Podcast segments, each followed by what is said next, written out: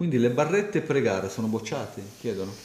Eh, dipende da che tipo di barretta intendiamo. Ce ne E sono. quanto mi- tempo la prendiamo? Perché se la prendiamo 20 minuti prima, No, ragazzi, no, no, ci assolutamente. vediamo ancora sgranocchiare lì No, sulla, sulla no, griglia di vedo tantissima gente che sta mettendo il pettorale e mangia qualcosa. Io lo trovo assurdo.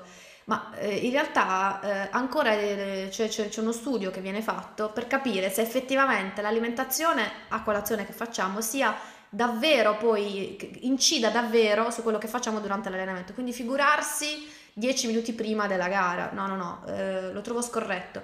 Però la barretta dipende, se io non ho ehm, un buon approccio con le proteine a colazione, voglio una barretta proteica a colazione, perché no? Non lo farei proprio mm, ravvicinato alla, alla gara, cioè un'ora prima, mezz'ora prima, non lo farei. Invece, una cosa importante, Francesco, se eh, faccio una gara serale, come ci capita spesso, perché tutti parlano delle gare mattutine. Si va un po' a stravolgere, Esatto, il... esatto. Se faccio una gara serale, eh, allora eh, la colazione più o meno come vi ho raccontato, quella vale sempre, è sempre valida.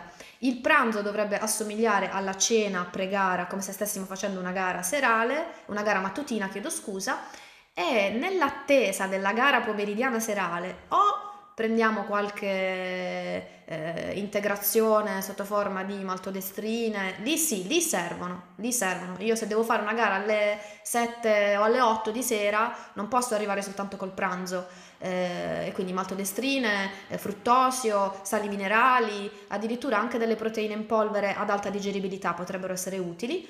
Ehm, Oppure se voglio fare le cose in maniera naturale, un'integrazione molto carina e simpatica potrebbe essere una ventina di grammi di grana di parmigiano reggiano con un frutto, eh, salvo insomma che poi non si abbiano mm, problemi digestivi, a quel punto magari conviene più qualcosa di, da bere che da masticare.